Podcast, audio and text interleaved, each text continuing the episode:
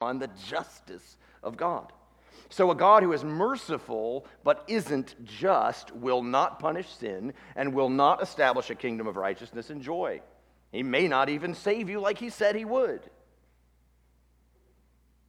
So, perhaps recognizing the, uh, the anemia of this mercy only God, you would say, okay, well, then give me the God of justice. But the problem there becomes immediately obvious, doesn't it? You're a sinner. And a just God must punish sin, eradicate sin from his presence. So if you choose a just God who isn't merciful, there may be a righteous kingdom someday, but you won't be in it.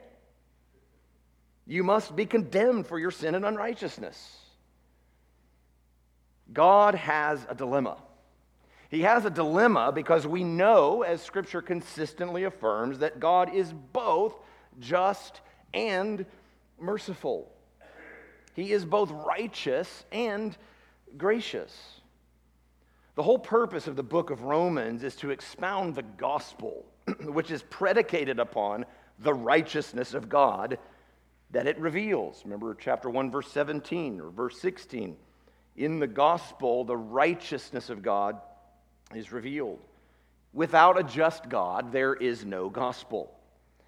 But Paul has also spent the last two chapters, from chapter 1, verse 18, all the way through chapter 3, verse 20, methodically establishing the sinfulness of human beings. We suppress the truth. We worship the creature rather than the creator. We condemn others for the very sins that we ourselves commit. Every part of our being is affected by sin. But the gospel that reveals God's righteousness is also the gospel that is the power of God for salvation to everyone who believes. How can this be? How can it be that God is holy, we are sinners, and yet God saves sinners through the revelation of his righteousness? That's what today's passage is all about. Romans 3 21 through 31 answers the question how can God be just and justify sinners without compromising or diluting his justice? How can God be righteous and make sinners righteous, all the while remaining true to his own character? And so we turn to these verses in answer of these questions. I'm going to invite you to stand with me in reverence for God and his word. And I'm going to read for you verses 21 through 31 of Romans chapter 3. And then we'll unpack these verses together. But now the righteousness of God has been manifested apart from the law, although the law and the prophets bear witness to it. The righteousness of God through faith in Jesus Christ for all who believe. For there is no distinction. For all have sinned and fall short of the glory of God, and are justified by his grace as a gift through the redemption that is in Christ Jesus, whom God put forward as a propitiation by his blood to be received by faith. This was to show God's righteousness, because in his divine forbearance he had passed over former sins.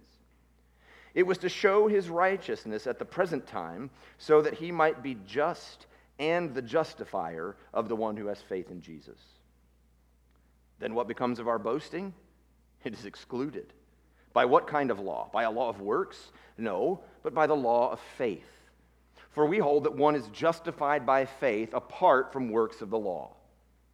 Or is God the God of Jews only? Is he not the God of Gentiles also? Yes, of Gentiles also, since God is one who will justify the circumcised by faith and the uncircumcised through faith. Do we then overthrow the law by this faith? By no means. On the contrary, we uphold the law. This is the word of the Lord. You can take your seats. After a pretty long stretch of really bad news, these verses are an oasis in a desert these verses finally get around to beginning to explain the good news that he set out to explain. In fact, these verses very nearly summarize the entire gospel message. Sinners are made righteous before God through faith in the completed work of Jesus Christ in his death, by which he satisfied God's righteous wrath against our sin, and through which he applies to us his own record of perfect righteousness. That's what these verses teach us in a nutshell. Two major points that follow the sort of paragraph division of this text. Number one, God makes sinners righteous. How can a righteous God dwell with a sinful humanity? Here's the answer He makes sinners righteous. He makes sinners righteous. I love the first two words of verse 21 but now. It reminds us of what's come before. It reminds us of a stark contrast with all that he has been laying out so far concerning the sinfulness of human beings and the holiness of God. It is a turning point in the book of Romans. Sinners can be made righteous. How can this be? After the conclusion of the last two chapters, if every part of a human being is affected and marred by sin, and we choose the creature over the creator, and we are immoral in countless ways, how is it that God can make these sinners righteous? So you'll notice he returns here to the theme that he introduced in chapter 1, verse 17. I'm not ashamed of the gospel, this is verse 16, for it is the power of God for salvation to everyone who believes, to the Jew first and the Greek. Then in verse 17, he explains why it's the power of God to salvation. For in it, that is in this gospel, the righteousness of God is revealed from faith for faith. And so, verse 21 of chapter 3 begins this way The righteousness of God has been manifested apart from the law. So, if you were to kind of think of chapter 1, verse 18 through chapter 3, verse 20 as a big parenthetical statement about the plight of human beings, the condition of human beings, then you could see that it goes very clearly from 117 to 321. He just picks up exactly where he left off and on he goes. The gospel is the power of God for salvation because in it the righteousness of God is revealed. What righteousness is he talking about? A righteousness of God that's been manifested apart from the law. Now, I need you to notice that the same root word in Greek appears seven times in verses 21 through 26, the Greek dikaios, and it's translated in several different ways. Sometimes it's righteous, sometimes it's righteousness, sometimes it's just, sometimes it's justify. All of those words have the same root. So when we talk about someone, God being just, we're talking about God being righteous. We're talking about his righteous character. When we talk about God justifying someone, we're talking about him making someone righteous. And it's used in some different ways. So in verses 25 and 26, down toward the bottom of that paragraph, it speaks of, it refers to God's righteous character. So when he says, that Christ was put forward to show his righteousness. There it's talking about his character. And I'll just remind you of a definition I gave you some weeks ago about the, of the righteousness of God. The righteousness of God is the character of God by which he unfailingly, eternally does that which is right and upholds the honor of his name. That's who he is. And so in verse 25, when it says he was showing his righteousness, it's talking about his righteous character, right? Who he is.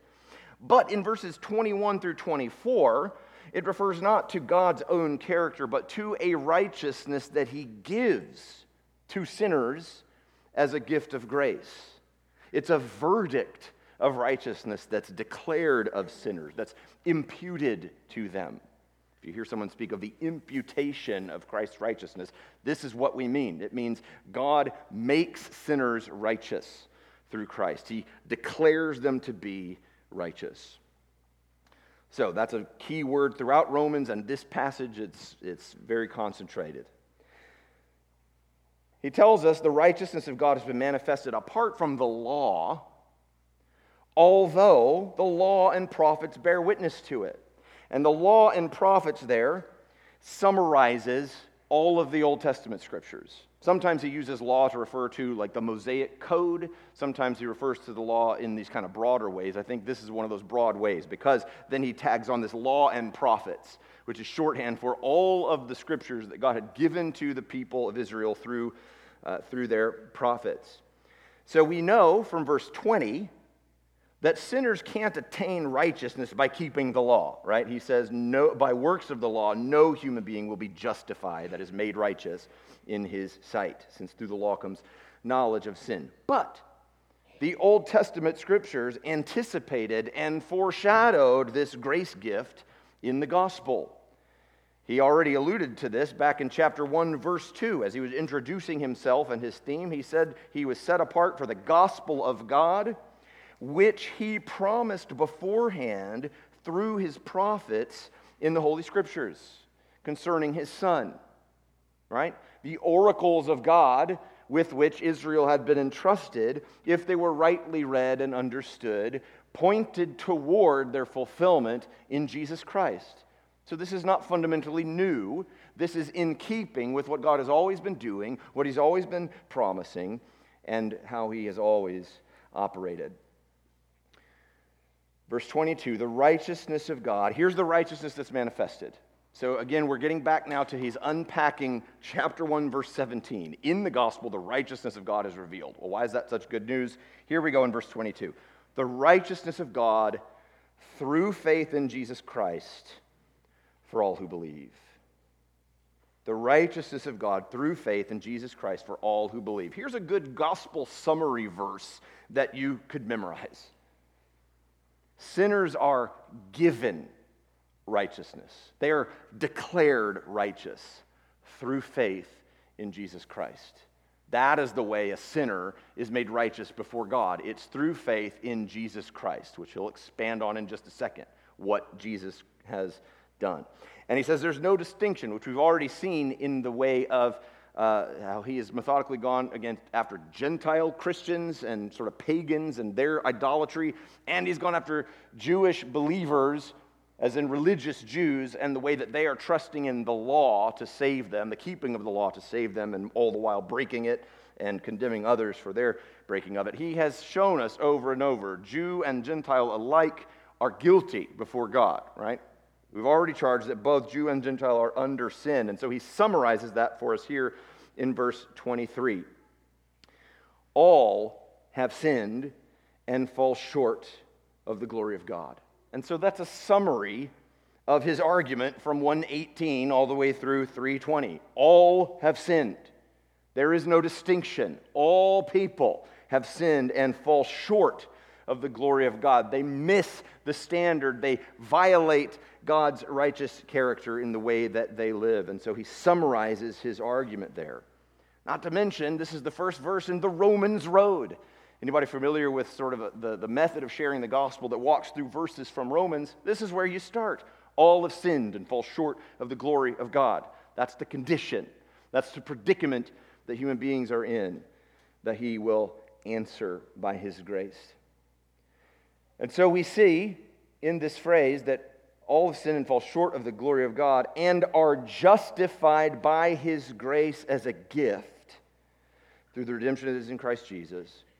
We see that just as all human beings are sinners, all who are made righteous before God are thus declared by his grace as a gift. Not because you work hard enough or you look good enough, but by his grace. That word simply means unmerited favor, undeserved kindness. It's not because you checked few, the right boxes or did the right things or showed up at the right places. It's because God, in undeserved kindness, just gave you the gift of his righteousness, declared you righteous. Since no one can earn righteousness by law keeping, righteousness must be given by God as a gift. That is grace.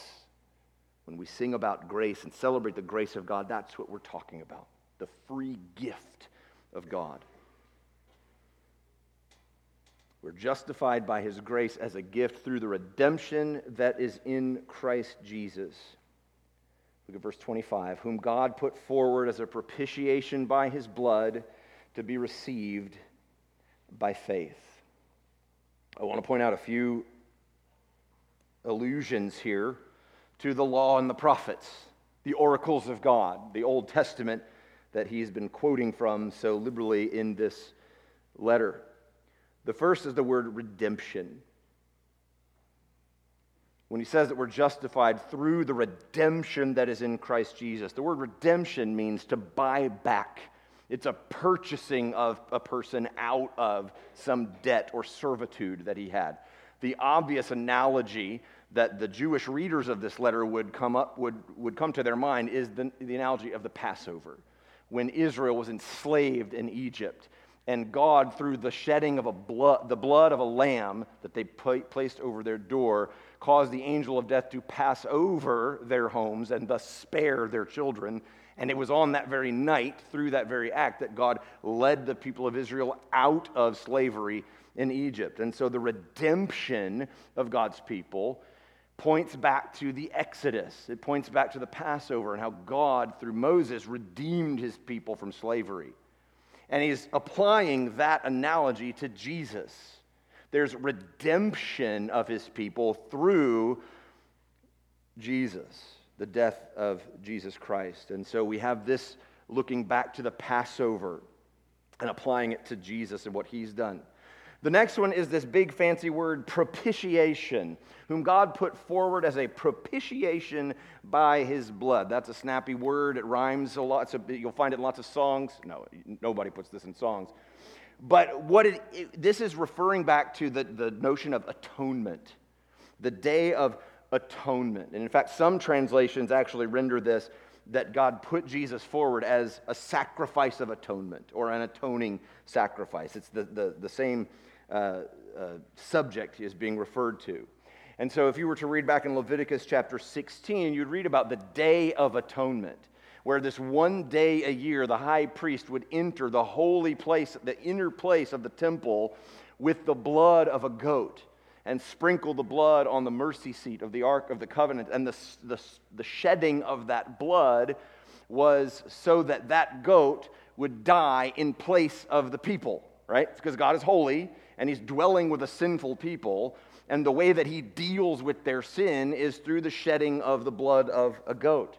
And so one day a year, this goat's blood would be sprinkled on the Ark of the Covenant in the holy place as a representation that God is counting them as righteous by dealing with their sin in this way. And then there was a second goat that was called the scapegoat where the priest would lay his hands on this goat and symbolically transfer the sins of the people to this goat, and then they'd set him free, and he'd run out into the wilderness, carrying the sins of God's people away from his presence.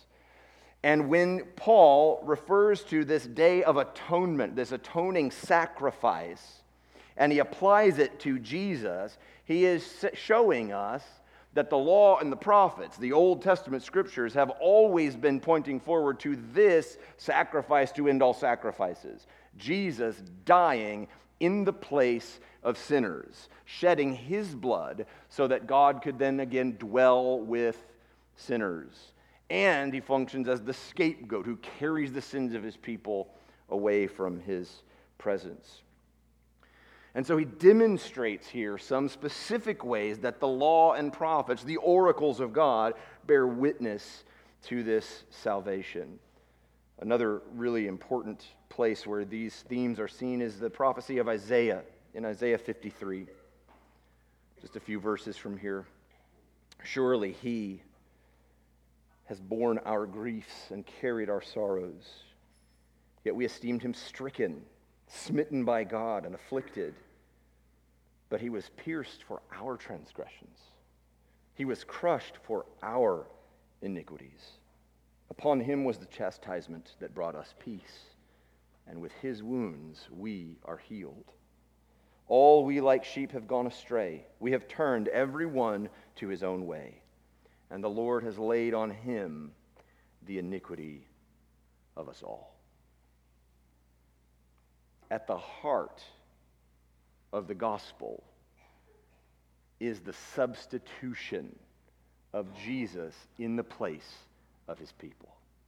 Jesus in the place of sinners. Jesus redeeming us, buying us back from our slavery to sin, Jesus atoning for our unrighteousness by the sacrifice of his own life and the satisfaction of God's wrath against our sin.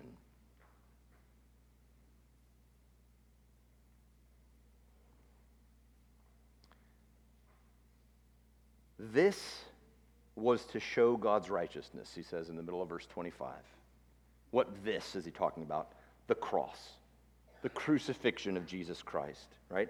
God put forward Christ Jesus as a propitiation by his blood to be received by faith. Why did he do this? It was to show God's righteousness. I wonder if that's the word you would expect there. I wonder if when you think about the cross of Jesus, your first instinct is to think of it as an expression of God's righteousness. I'm guessing, if you're anything like me, you probably typically think of the cross as an expression of God's love. Why did Jesus go to the cross? Because he loves us. Why did God send Jesus to die for sins? Because of his great love for us. Now, that's not untrue. It certainly is that. Ephesians 2 tells us that because of the great mercy with which, the, the great love with which he loved us, right? Sent Jesus. So it's certainly true that it's an expression of God's love, but that's not what Paul emphasizes here.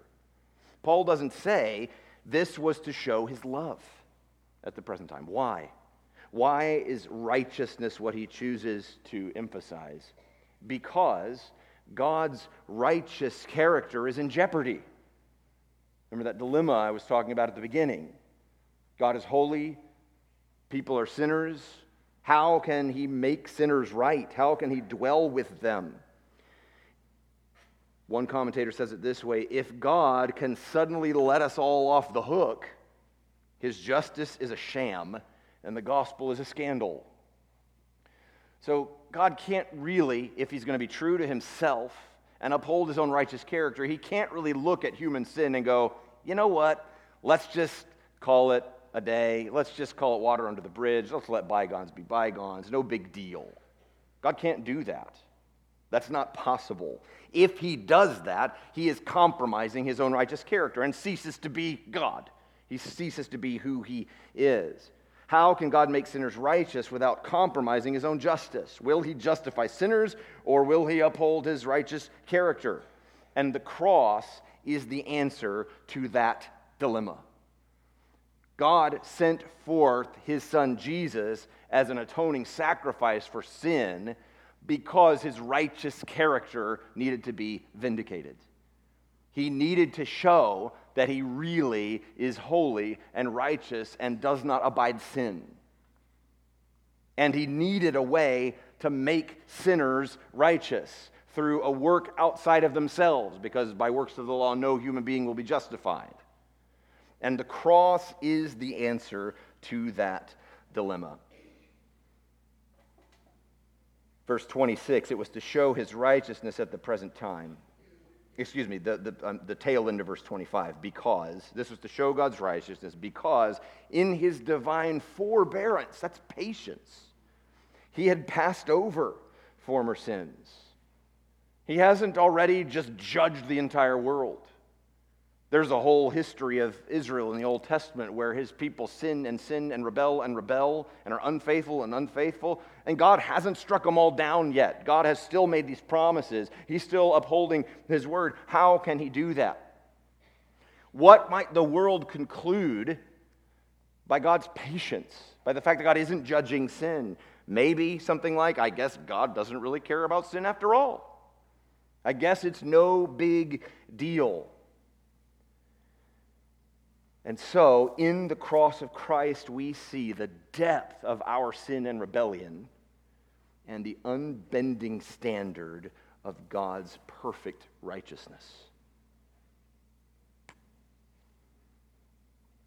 So he answers his dilemma by punishing sin in Christ. And good news for God is good news for us. He is able through the atoning death of Jesus Christ to both uphold his righteous character and to make righteous those sinners who believe upon him. He is able in Christ to both be just and the justifier of the one who has faith in Jesus. That's the, the upshot of all that in verse 26. It was to show his righteousness at the present time, so that he might be just and the justifier of the one who has faith in Jesus, that he might be righteous and make righteous sinners who have faith in Jesus. And so, faith in, trust in the work that Jesus accomplished in his death, in absorbing the wrath of God against our sin, faith in that work is the vehicle through which God declares sinners righteous. And as he declares sinners righteous, he removes the tension between holy God and sinful people because sinners who have trusted in Christ are now seen to be righteous as he is righteous. The character of God is upheld and sinners are declared right with him. In 2 Corinthians 5:21 Paul says God made him who had no sin to be sin for us so that in him we might become the righteousness of God. Why is the gospel good news? Because the righteousness of God is revealed. Why is the revelation of God's righteousness good news? Because it's not just a showing of his righteous character, it's a giving, it's a receiving of his righteousness through faith in Jesus Christ. Turn your eyes to the hillside where justice and mercy embraced. There, the Son of God gave his life for us, and our measureless debt was erased, as we sometimes sing. God makes sinners righteous. The second paragraph begins in verse 27, and it's shorter. The way I summarize it is this God saves all who believe. God saves all who believe. So, what's the upshot of the grace gift of God's righteousness? He tells us there in verse 27 What becomes of our boasting? It is excluded. There's nothing to brag about. There's no obedience to point to or be confident in. There will be no one in the new heavens and new earth who will be celebrating their spiritual resume or religious pedigree. Everyone will point only to Christ the Redeemer in humble adoration and joyous praise. Boasting is excluded. The way that God has set this up, the way that God saves sinners is by making them righteous through the work of His Son, through simple faith that He gives as a gift. None of this is our work, it's all His work. We have nothing to boast about. How is boasting excluded?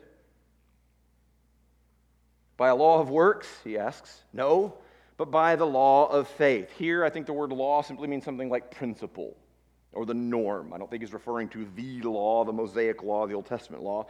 He's pointing to a principle of faith. And then he explains what it is in verse 28.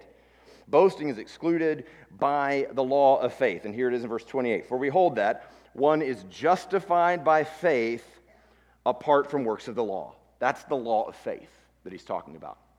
So, why can't we boast about our salvation or our standing before God? Because we're justified by faith apart from works.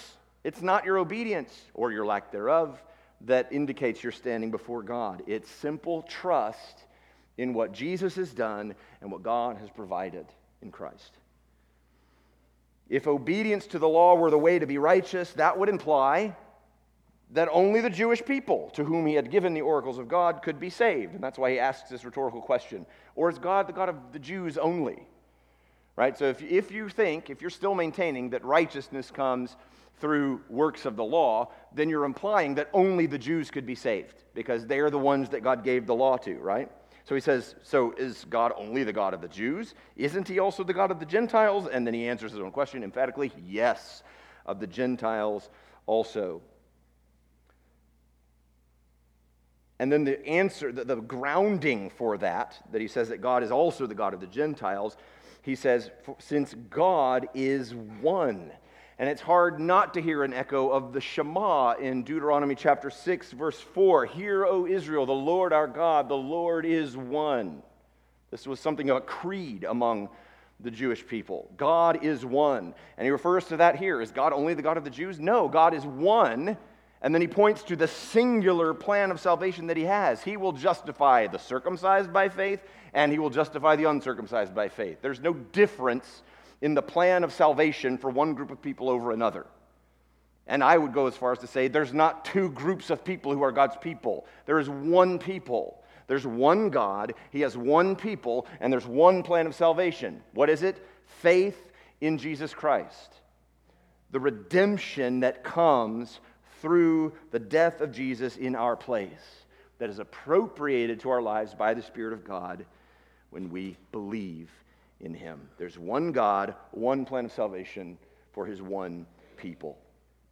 God is God of the Jews and of the Gentiles, and He will justify both in the very same way.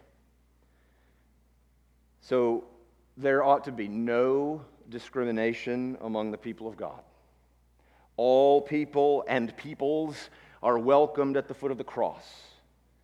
Don't let any social, political, economical, educational, racial, ethnic, generational, or any other distinction among human beings keep you from announcing the good news of a just God who justifies sinners and inviting people to come to him in faith. God saves all who believe. It is that simple. So, to wrap this up, Christians, here's an exhortation to you live in the good of this gospel grace. Your works of the law do not determine your standing with God, which also means that your failure to keep the law does not jeopardize your standing with God. Your sins and failures do not remove you from His grip. You are there not by your works, but by His grace as a gift. Live in the good of that. You are righteous by grace through faith. That is what God has declared of you in Jesus Christ. And He doesn't go back on His word, and you can't undo what He did. You are His. Live in that. Rest in that. Believe that. If you're here and you're not a follower of Jesus or you're not sure about this stuff, let me say to you, there is still an opportunity for you to respond to the gospel in faith. The message is the same for all.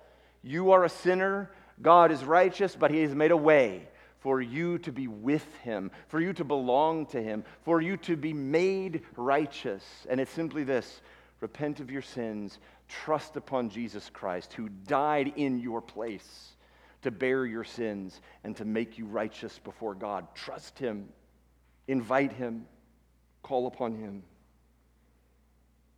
It's not too late. And let your song become, along with the great hymnist Charles Wesley, no condemnation now I dread. Jesus and all in him is mine. Alive in him, my living head, and clothed in righteousness divine. Bold, I approach the eternal throne and claim the crown through Christ my own. Let's pray. Father, thank you for this incredible gospel. Thank you for your patience with sinners, that you give us time to repent. Thank you for the mercy you've poured out on us in Christ and for the way that you have made for us to be drawn near to you through repentance and simple faith. Grant us the gift to trust you to cast ourselves upon you and your grace for now and eternity. In Christ's name, amen.